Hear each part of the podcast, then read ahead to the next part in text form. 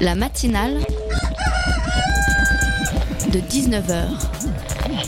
Et bah, c'est une émission qui parle de société, de politique, euh, Culture alternative. On va aussi parler de sport, euh, de gens dans la rue. et l'actualité en règle générale. On va peut-être parler des corbeilles à linge pas en osier d'Auvergne. voilà, il y aura, il y aura des invités. Sociologues, des invités chercheurs. Les invités ne diront que des choses intelligentes. Ça va peut-être s'étriper un peu de temps en temps, mais La matinale de 19h, du lundi au jeudi jusqu'à 20h sur Radio Campus Paris. C'est bien connu, les caractères excentriques agacent. C'est bien connu, la grève agace aussi. Quand les infos annonçaient que cette semaine, la grève des trains commençait à 19h lundi, bah, j'ai changé de station de radio. Quand j'ai réservé mon billet de train à 10 pour un train de à 19h30 et que la SNCF m'a envoyé un long mail pour me recommander d'annuler mon train, j'ai suivi mon intuition et j'ai décidé de faire grève à la grève. C'est beaucoup plus simple que ça en a l'air, il suffit d'ignorer les informations alar- alarmistes et les témoignages catastrophes. Et je vais me permettre une remarque un peu naïve. Vraiment, est-ce que c'est la fin du monde si vous n'êtes pas arrivé à l'heure ce matin? Pour combien est-ce le cas? A-t-on vraiment besoin de souhaiter les pires choses à ces femmes et hommes qui font usage d'un droit, rappelons-le, qui est constitutionnel de leur droit de grève D'ailleurs, une grève a lieu quand toutes les autres leviers de négociation se sont montrés inefficaces. Protester contre la remise en cause d'un statut qui rétribue les efforts collectifs d'une profession qui nous rend service à tous, parce qu'on va devoir annuler ces week-ends du mois de mai, c'est un peu limite, non? La grève nous inclut dans le constat que sans la SNCF, on aurait bien du mal à se déplacer.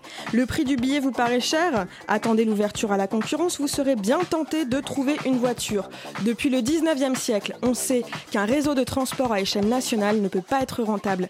Sa productivité s'exerce non pas au sein de l'entreprise, mais sur la croissance que ce réseau contribue à soutenir et que ce réseau crée. Faites donc grève à la grève. Parfois, on a quand même un train et parfois, c'est l'occasion de changer notre perception du quotidien. Et pendant ce temps, vous pouvez toujours écouter nos podcasts. La matinale de 19h, le magazine de Radio Campus Paris. Et avant d'écouter nos podcasts, on nous écoute dès maintenant. La politique n'échappe pas aux perceptions et l'initiative de la Transparency Agency nous le prouve avec la publication annuelle de son rapport d'indice mondial de la perception de la corruption. Jusque 19h30, nous recevons Elsa Foucro de la Transparency Agency qui nous aidera à comprendre ce rapport.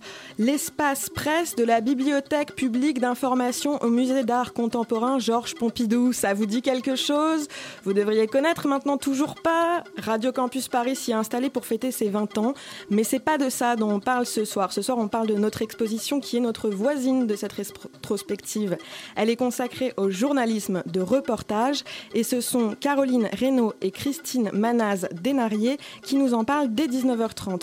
Un programme chargé pour votre matinale, mais ne vous inquiétez pas, on aura quand même le temps d'accueillir Virginie et Mathilde pour leur chronique. Ah, mes amis, entrez, entrez. Excusez-moi de vous recevoir dans cette modeste tente. Le bédouin reçoit bien, même sous le ventre de son chameau. C'est un proverbe mésopotamien. Ouf. Surprise C'est quoi ça? C'est un petit cadeau. Vous savez comment nous intitulons cette action dans notre jargon professionnel? De la corruption.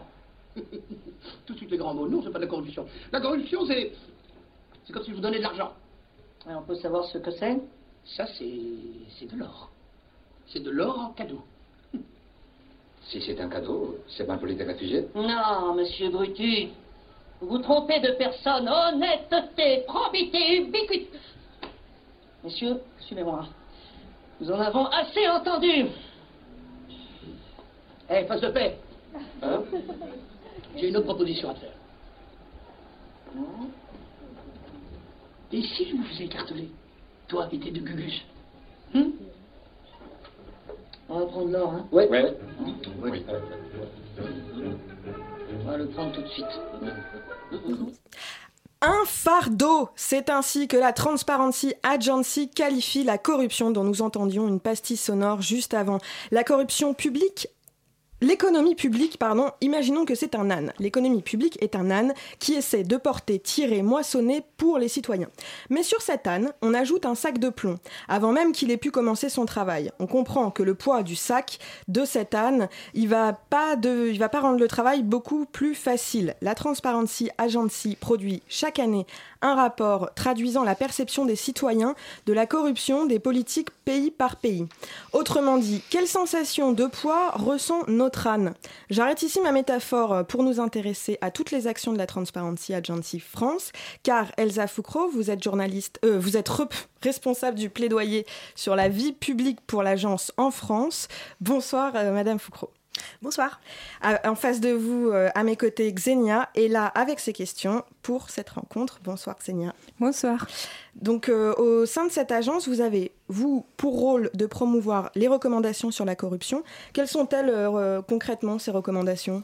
Alors déjà, on n'est pas une agence, on est une association, donc euh, une ONG. Euh, effectivement, on est un siège basé à Berlin et puis une présence dans plus de 100 pays dans le monde, mais on est bien une association.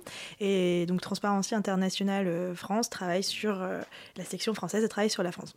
Alors nos recommandations, en fait, elles portent sur effectivement tous les aspects de la corruption, que ce soit dans le secteur privé, que ce soit dans le secteur public, et puis sur la manière dont on va protéger à la fois les victimes et les témoins de euh, faits de corruption, les lanceurs d'alerte notamment. Depuis septembre 2014, la Transparency France, ou Transparency International France, oui, comment ça, s'appelle, euh, expérimente un dispositif pionnier en France en apportant pas seulement assistance et conseil juridique aux victimes et témoins, mais aussi soutien moral. En quoi consiste-t-il euh, Est-ce que oui, alors on a un, programme, effectivement, on l'appelle le CAJAC, donc c'est un sigle qui euh, signifie le Centre d'assistance euh, juridique euh, et d'action citoyenne, qui du coup, effectivement, a pour vocation d'apporter une aide juridique, morale, des conseils aux personnes qui nous signalent des faits de corruption, donc des victimes et des témoins de faits de, corruption, quels qu'ils soient. également un accompagnement des lanceurs d'alerte, puisque de nombreuses fraudes euh, de nombreux faits de corruption euh, nous euh, parviennent, sont rendus publics grâce à l'action des lanceurs d'alerte. Est-ce que vous incitez aussi des victimes d'entreprendre des mesures juridiques? Alors, euh, les mesures juridiques, ça, va dépendre des cas. Nous, on fait un accompagnement. On, est parfois partie civile dans certains euh, procès. C'est le cas, par mmh. exemple, du procès des biens mal acquis, qui est un procès donc vraiment de grande corruption, euh, impliquant des, dirigeants africains ayant des avoirs, en l'occurrence immobiliers, à Paris. donc voilà, il y a un procès en cours. On est partie civile. Ça, on peut avoir ce type d'action juridique assez importante.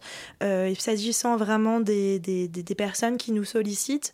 Euh, nous, on est vraiment là pour euh, leur apporter euh, des conseils, un accompagnement, mais on n'est pas des, avocats, bien entendu.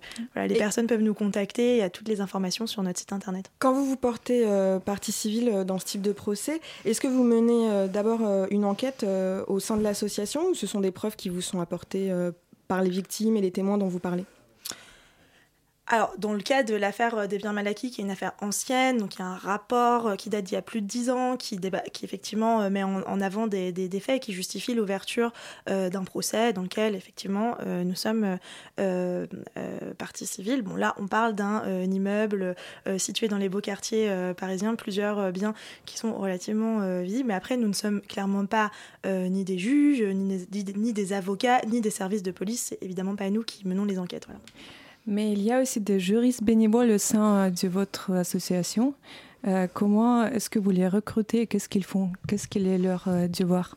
Bah, effectivement, donc ce CAJAC, euh, donc ce centre d'assistance juridique et d'action citoyenne, fonctionne avec notamment des élèves avocats, donc qui sont renouvelés régulièrement, mais qui du coup sont les principaux interlocuteurs euh, des personnes qui nous, euh, qui nous contactent et euh, effectivement sont appuyés par un réseau d'experts et de juristes qui sont ben, membres de, de, de, de Transparency et de notre réseau d'experts. Voilà. Alors chaque année, l'association publie ce rapport qui est largement commenté, relayé notamment par les médias. Est-ce que vous pouvez nous en parler, nous le présenter? Alors, le rapport de l'indice de perception de la corruption, voilà, c'est un, classement des pays euh, en fonction de la perception de la corruption. Donc, un classement international qui est. Euh, élaboré par notre siège à Berlin, qui recouvre l'ensemble des pays. Euh, c'est bien un indice de perception de la corruption, mais pas de corruption. Alors il y a une distinction, c'est pas la même chose. On peut être euh, dans un pays où la corruption euh, est endémique et avoir finalement une perception qui est qui peut, enfin qui n'est pas au niveau de, de, niveau de corruption. Et puis à l'inverse, des pays où la corruption n'est de fait pas endémique si on se place dans un contexte international mais dans lesquels on observe une certaine défiance et une perception de la corruption importante. Et par rapport aux autres pays, surtout les pays européens, il y a une classification de palmarès, entre guillemets, bien sûr, qui gagne la première place. Où est la France en fait de cette classification? Alors la France se situe en 23e euh, position. Euh, effectivement, les premiers pays sont des pays européens. Le trio de, tête euh, est composé du Danemark, de la Finlande et de la, Suède. La France est, 23e, grosso modo dans la, moyenne des pays européens. Donc comment qualifier cette position? On va dire, peut mieux faire. 23e, c'est difficile pour un pays comme la France, euh, une grande démocratie, euh, un pays, un, grand pays européen, pays des droits de l'homme, de se satisfaire de cette position. Alors, ce, score est un peu en dans, dans une logique d'amélioration. En 2014, on était 26e, donc sur euh, mm. quelques années, on a gagné trois places. Euh, ça correspond euh, notamment aux, à certaines grandes lois qui ont été passées en 2013, en 2016. Donc il y a certainement un effet. on voit que le changement sur la perception, sur la perception de la corruption est, Puisque c'est un indice qui observe euh, la perception, est-ce que c'est vraiment quelque chose qui va décrire euh, la corruption ou c'est plus quelque chose qui va décrire le degré de sensibilité des citoyens et l'implication des citoyens euh, au regard de leur vie politique? Bah, Les deux. C'est un indicateur de la, de la, de la, de la corruption de manière, euh, de manière évidente. Après, la corruption est par définition difficile à mesurer. Si vous avez des faits euh, qui sont euh, occultes, des affaires complexes, c'est évidemment difficile de mesurer la corruption. Donc on peut, on peut se baser sur des indicateurs. La perception de la corruption, c'est un indicateur puissant quand même de ce, du, niveau de, de, corruption. Ce qu'on peut dire peut-être, c'est que 15 ans après l'adoption par la France d'une convention internationale contre la corruption au niveau de l'OCDE, aucune aucune entreprise française n'a été condamnée euh, pour corruption d'agents publics. Donc c'est quand même des indicateurs qui montrent qu'il y a encore un travail important à fournir en France.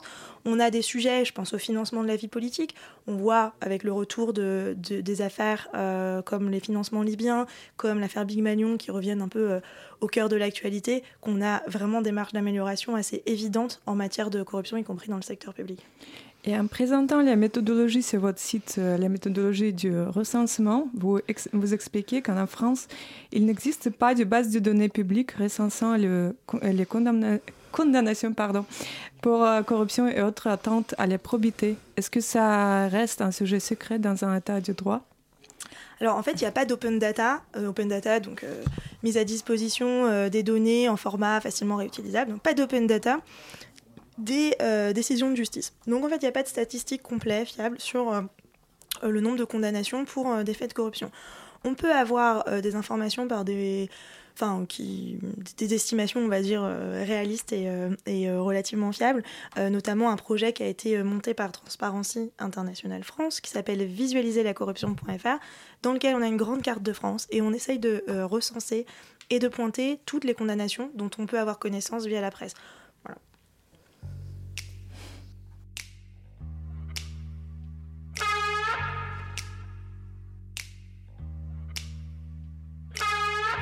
Need is five minutes. If you can see the sign. All I need is five minutes. If you read between the lines. One for the eyes and one for the voices. One for the touch, one for the suffering. And then the kisses. And then the kisses.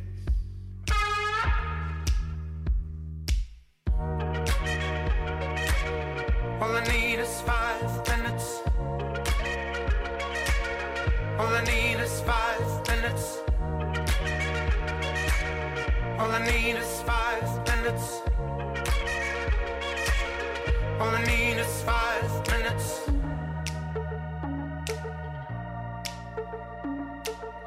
All I need is five minutes, start the ignition. All I need is your look to hang imagination. All I need is your view to picture your position. We could get away, ride horses, sail on the bay, drink from the sources, and then the kisses, following courses,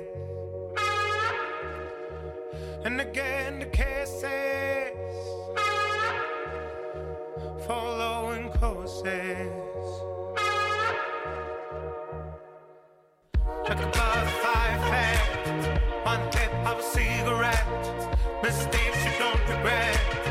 All I need is five minutes, like a drug side effect, like a ride on a rocket.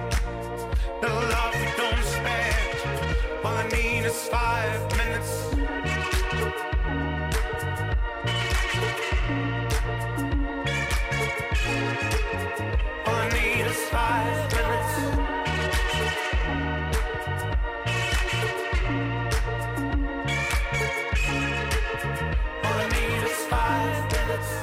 Like a butterfly effect. One hit a cigarette, mistakes you don't regret. All I need is five minutes, like a drug side effect. like a ride on a rocket. The love you don't expect. All I need is five minutes.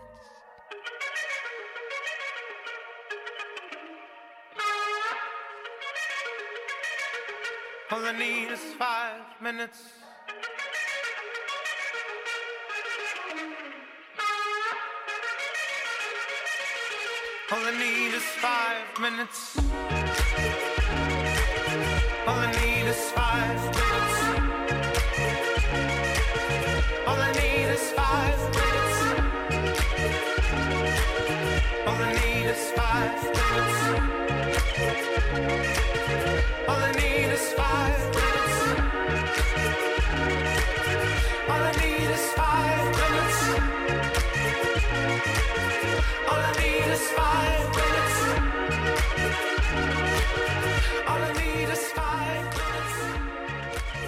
C'est la matinale de Radio Campus. Vous écoutez 5 minutes de Hair. La matinale de 19h du lundi au jeudi jusqu'à 20h sur Radio Campus Paris.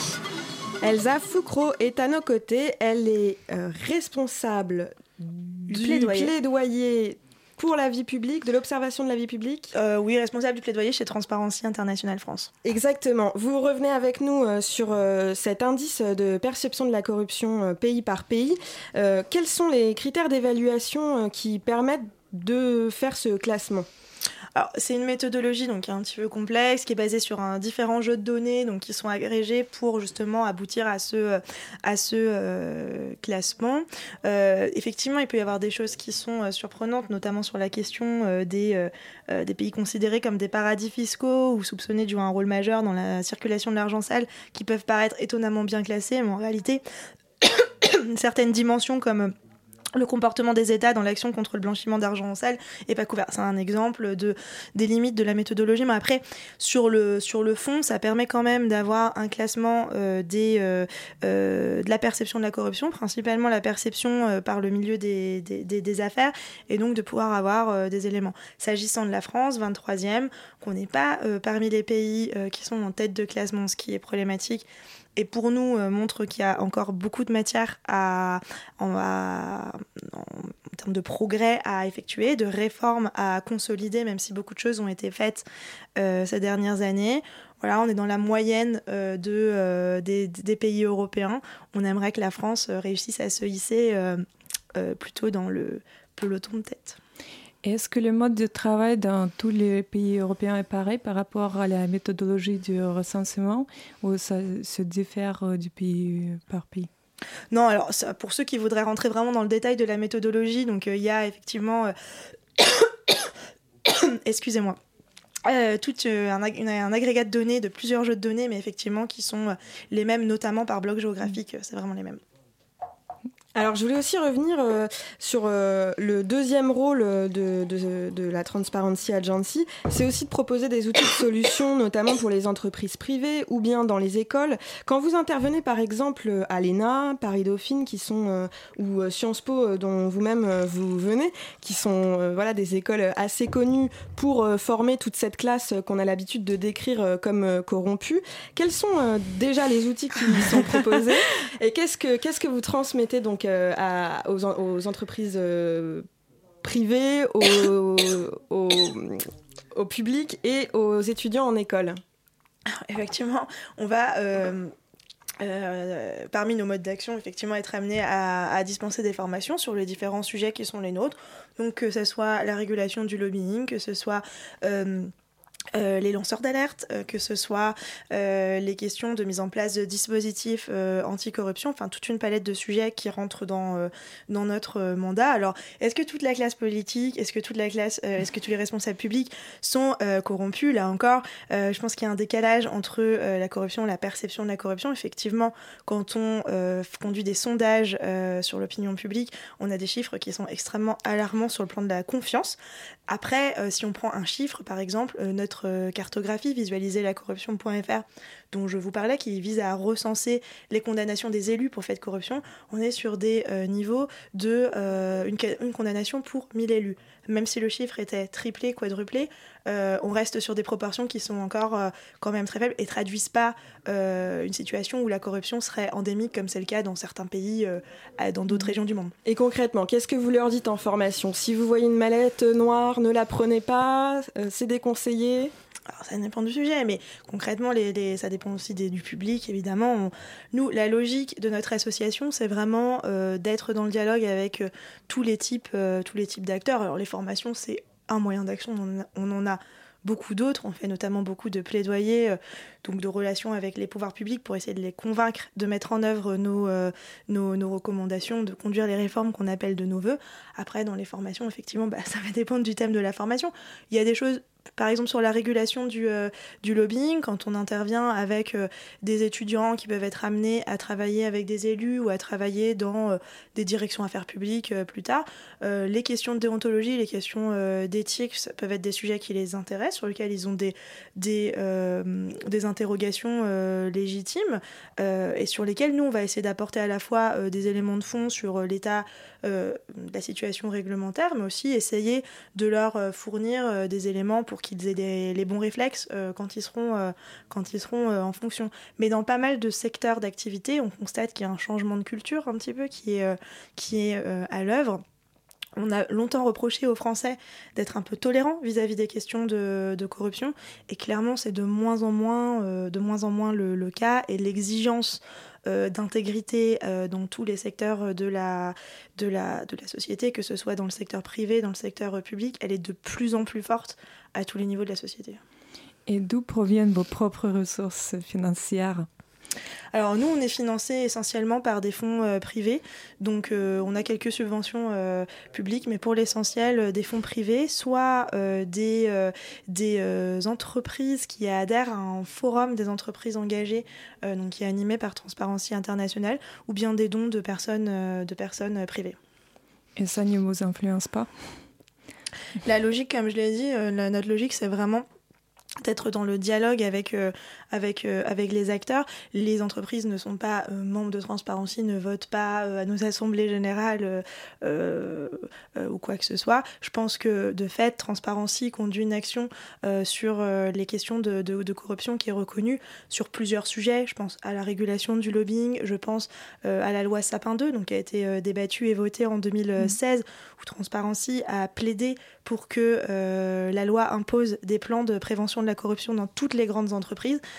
Euh, Transparency a vraiment une action, euh, une action euh, importante et un peu décisive pour justement mettre en œuvre ces, pousser ces recommandations et aller jusqu'à la réforme. Alors justement, euh, aujourd'hui, le Premier ministre annonce une réforme constitutionnelle, notamment euh, sur la législation et sur ce qui encadre les parlementaires. Est-ce que ce genre de réforme qui cadre un petit peu les privilèges des parlementaires, ça redonne confiance euh, dans, cette perception de, corruption euh, de la classe politique, par exemple Alors, c'est vrai que la question des parlementaires, elle est intéressante, parce que si on prend un sondage, euh, quand on interroge les Français, la majorité d'entre eux, je sais plus, 52 ou 54%, considèrent que la majorité des responsables publics sont corrompus. Ce qui est déjà un chiffre assez alarmant en termes de confiance.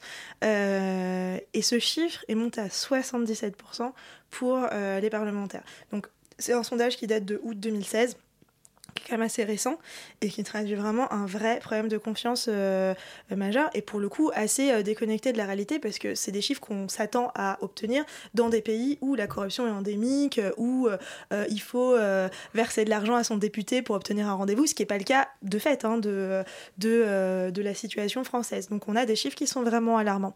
Nous, on a effectivement formulé des recommandations à l'intention du Parlement pour mettre en place une série de, mesures. Certaines ont été adoptées à l'été dernier notamment. Euh, c'est le cas de l'interdiction des emplois euh, familiaux.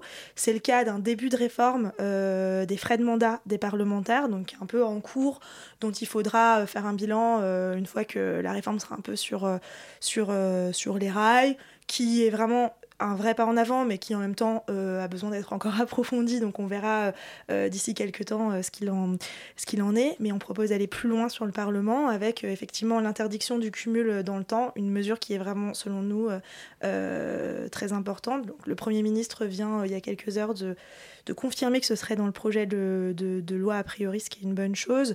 Euh, il y a des choses à faire également sur la prévention des conflits d'intérêts au sein du Parlement, mmh. sur euh, la régulation du lobbying, ce genre de choses. Et pour nous, effectivement, c'est essentiel d'aller vers un, Parlement euh, plus exemplaire, même s'il ne faut pas tomber dans la caricature du tous pourris, entre guillemets, parce que ce n'est pas non plus la réalité de notre vie politique. Et d'ailleurs, quelles sont les sanctions légales prévues en cas de la corruption? Alors ça dépend. La corruption, mm. c'est euh, un concept qui est assez euh, large, qui peut, euh, qui peut refléter différents, différents, différentes situations, du trafic d'influence mm. à la prise illégale d'intérêts, en passant par l'abus de biens sociaux, la concussion, la corruption d'agents publics étrangers, le financement illégal de campagne. Donc effectivement, en fonction de, de la qualification des faits, la manière dont le juge instruit le dossier, le qualifie, on a des des, condamnations et des sanctions qui, euh, qui peuvent être assez différentes. Merci de votre visite, euh, Elsa Foucro. De la culture, des festivals, des chroniques, restez avec nous sur la matinale.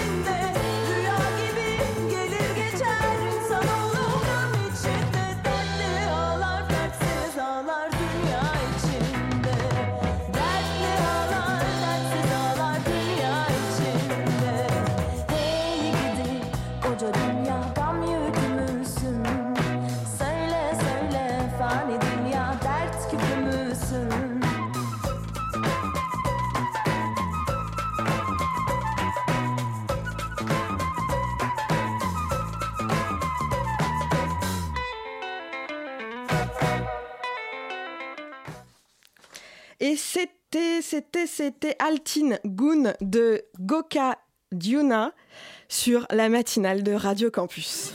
La matinale de 19h sur Radio Campus Paris. Il n'y a pas que la politique dans l'actualité, et non, il y a aussi la société civile et ses luttes à elle. En plateau avec nous, Virginie, du collectif Pico Ipala, qui organise un festival de documentaires engagé sur l'Amérique latine et ses luttes. Et grâce à Virginie, nous accueillons aussi Ravière. Bonsoir à tous les deux. Bonsoir. Bonsoir. Alors, qu'est-ce que c'est Qu'est-ce qui va se passer du 5 au 8 avril dans le cadre de ce festival?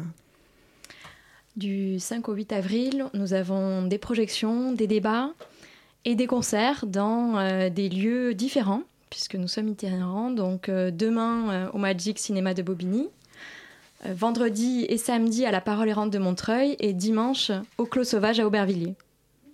Et du coup, quand- comment est venue cette idée de, de ce festival? Depuis quand date-t-il? C'est la neuvième édition, donc il a déjà un petit peu de- d'histoire. Il a été créé par deux étudiantes euh, françaises qui sont allées à Buenos Aires euh, et qui ont découvert le milieu euh, des projections, de l'éducation populaire et qui ont décidé de faire la même chose à Paris, de proposer des projections, débats pour réfléchir sur des problématiques latino-américaines, mais qui nous touchent ici aussi. Alors, Ravière, vous participez à l'organisation? Vous venez présenter un film?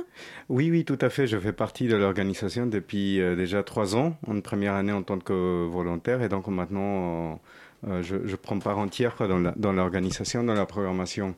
Et euh, donc avec Virginie, oui, on, en- on organise la journée sur la corruption et la criminalisation des mouvements sociaux en Amérique latine. Et de- on en parlait justement euh, de corruption. Euh, quel est le film à ne surtout pas rater sur cette édition euh, du festival Votre film préféré, Virginie? Alors je dirais le film de samedi justement du collectif Guatemala, Territorio Cancobal, euh, qui sera euh, diffusé pour la première fois et que nous avons contribué à sous-titrer. Et Ravière, euh, pour vous, euh, le même?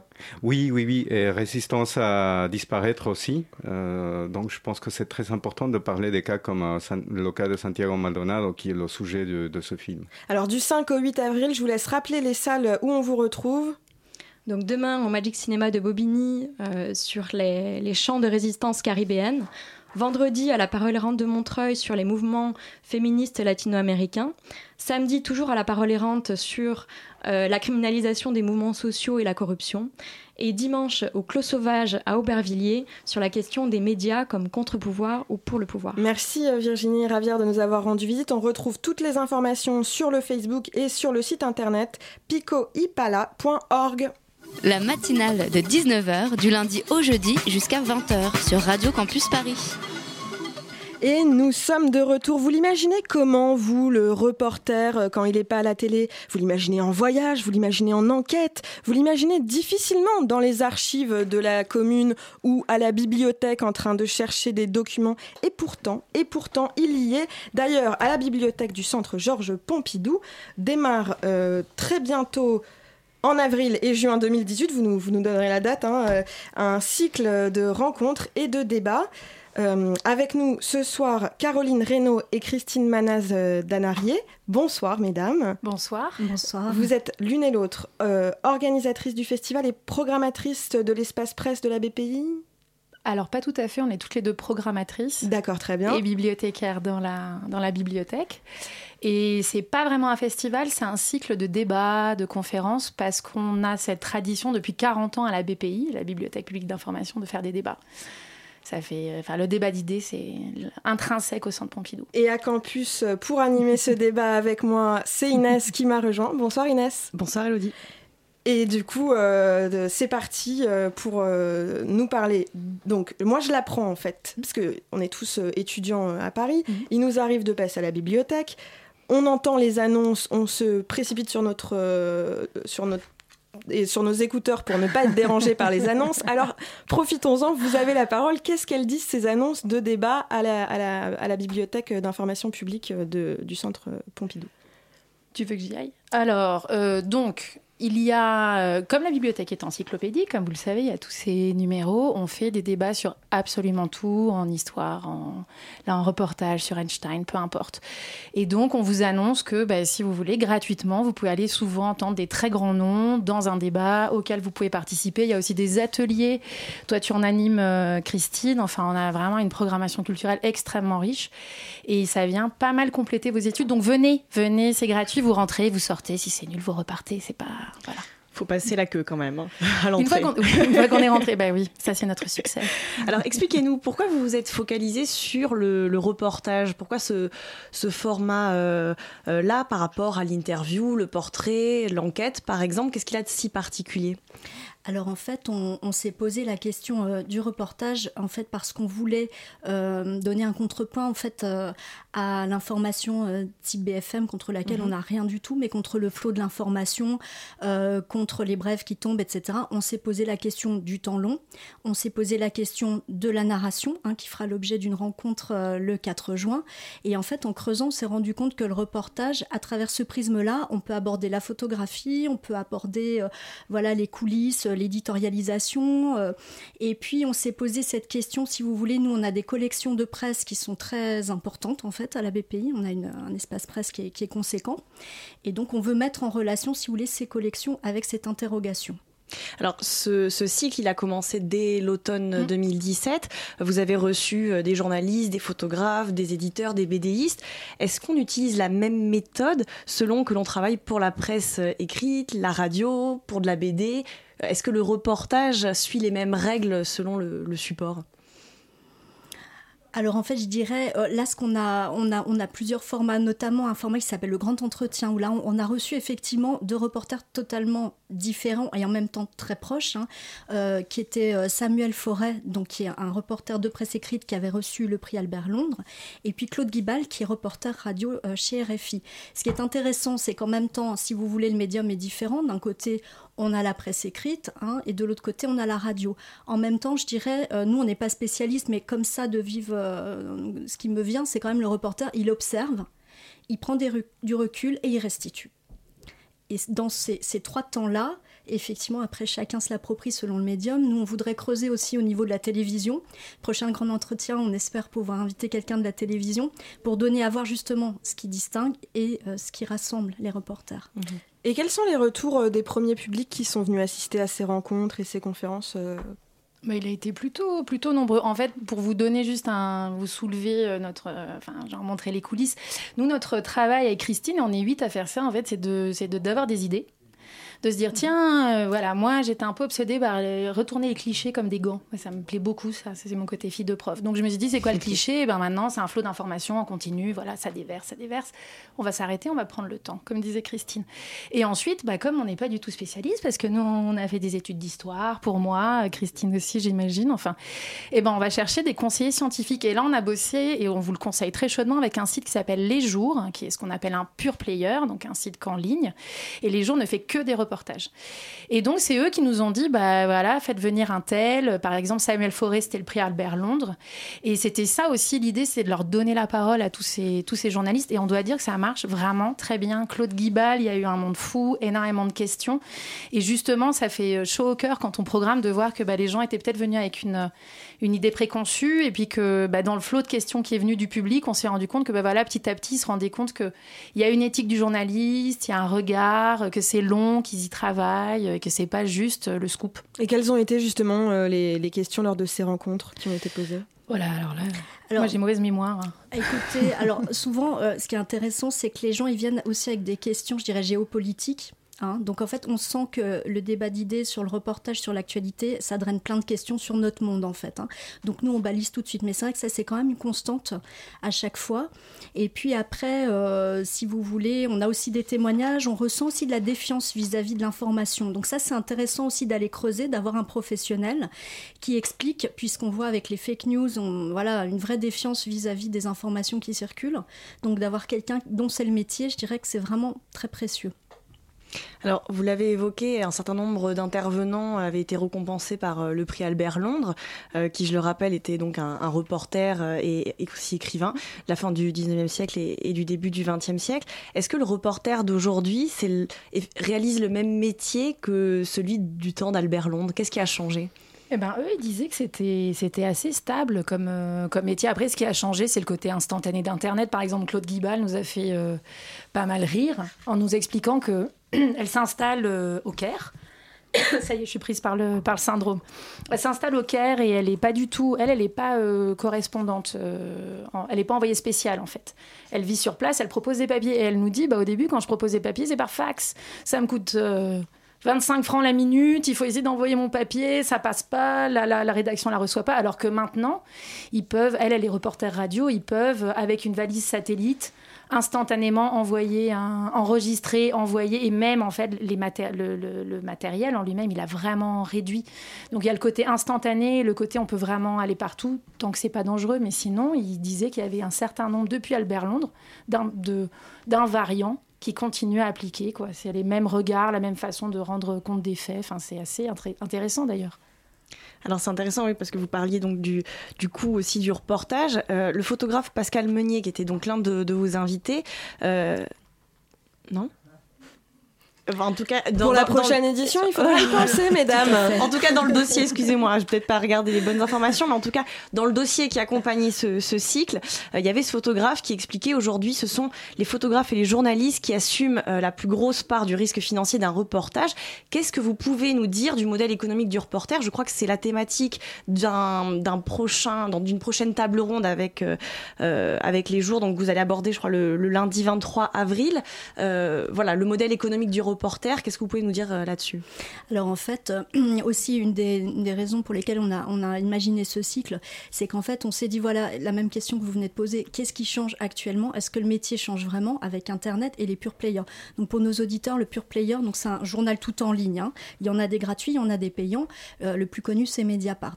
Pour autant, si vous voulez, on voit Mediapart qui a un grand succès, mais est-ce que vraiment ces journaux tout en ligne vont supplanter le papier?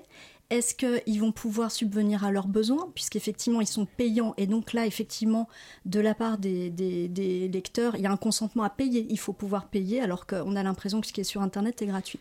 Donc déjà, ça, c'est une première question. Est-ce que l'économie en ligne, je dirais, est viable pour tout le monde, etc.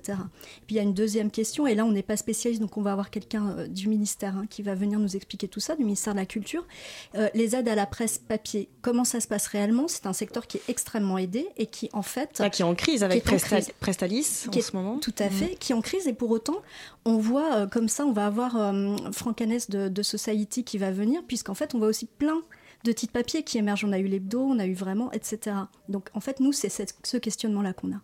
Et euh, j'ajoute juste qu'on avait fait une table ronde dans le cadre du Festival des idées qui était euh, en gros euh, tout risqué pour des clichés avec des photoreporters et il racontait exactement ça, que comme il y a de moins en moins de rédactions constituées, souvent ils partent freelance sur leur propre denier, sans rédaction derrière, et euh, bah, c'est encore plus dangereux euh, pour eux. Et euh, Samuel Forêt nous expliquait comment, pour lui, une fois qu'il avait été dans une rédaction, ça avait vraiment changé sa vie. Et restez dans la matinale, on revient sur le statut du reporter tout de suite.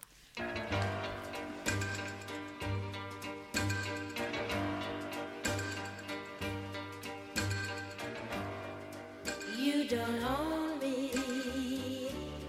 I'm not just one of your many toys. You don't own me. Don't say I can't go with other boys.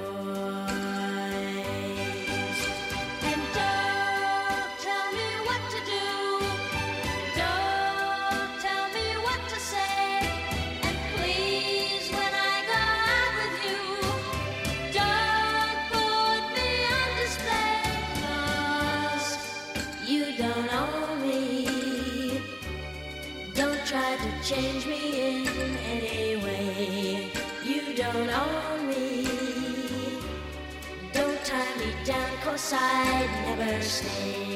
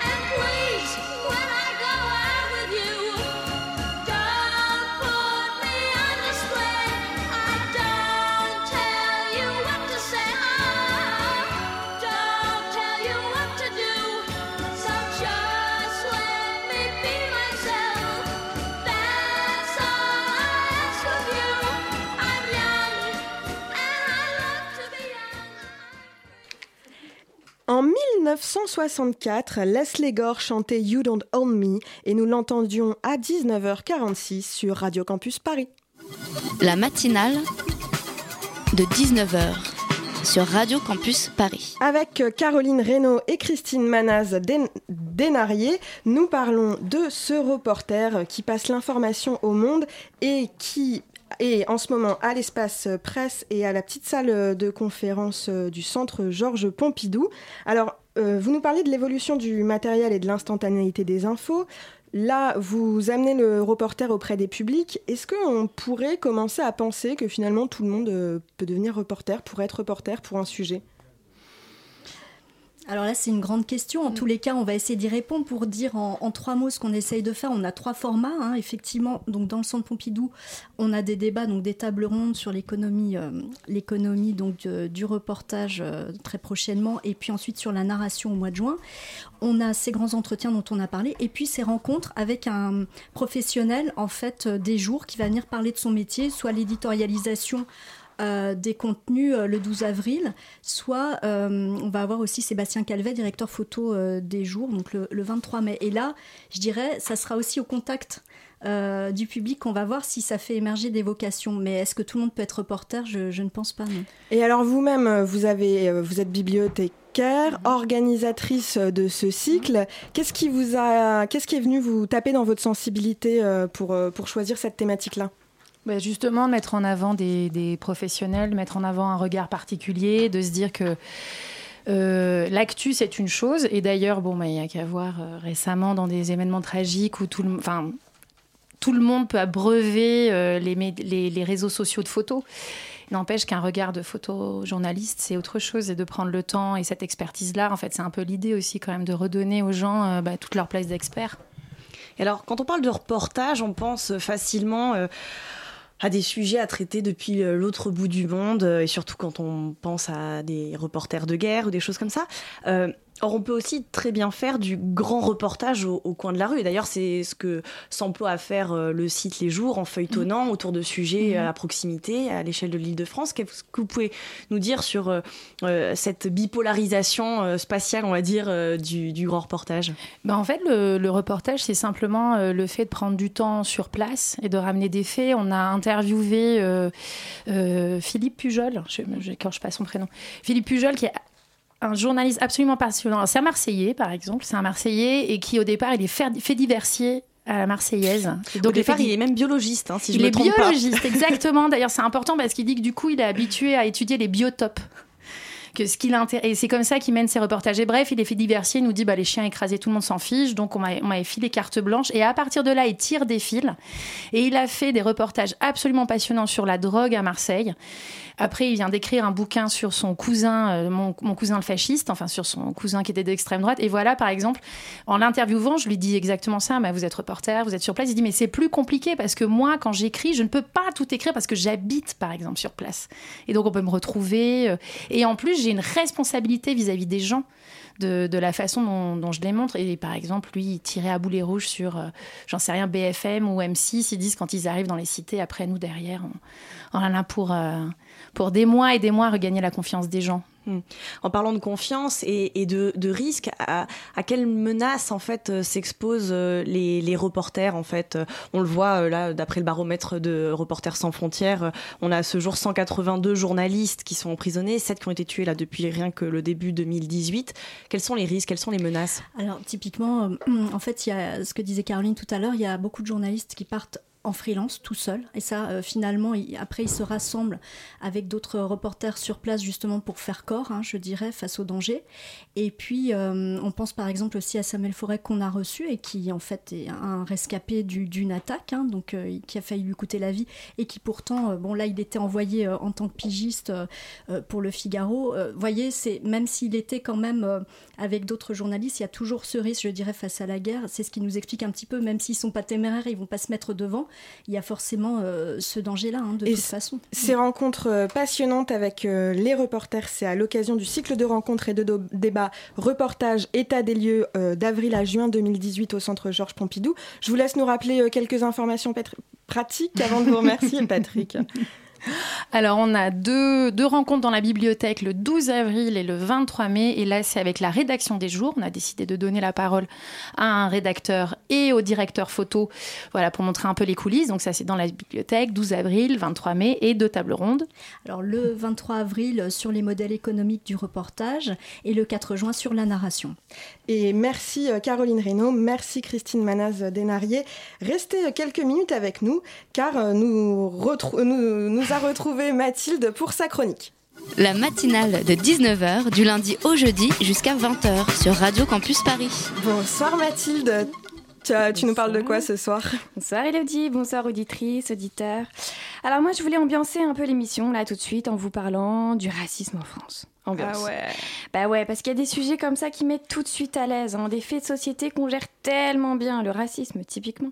Petit mémo grosse actu, l'attentat dans l'Aude et l'assassinat antisémite de Maria Knoll.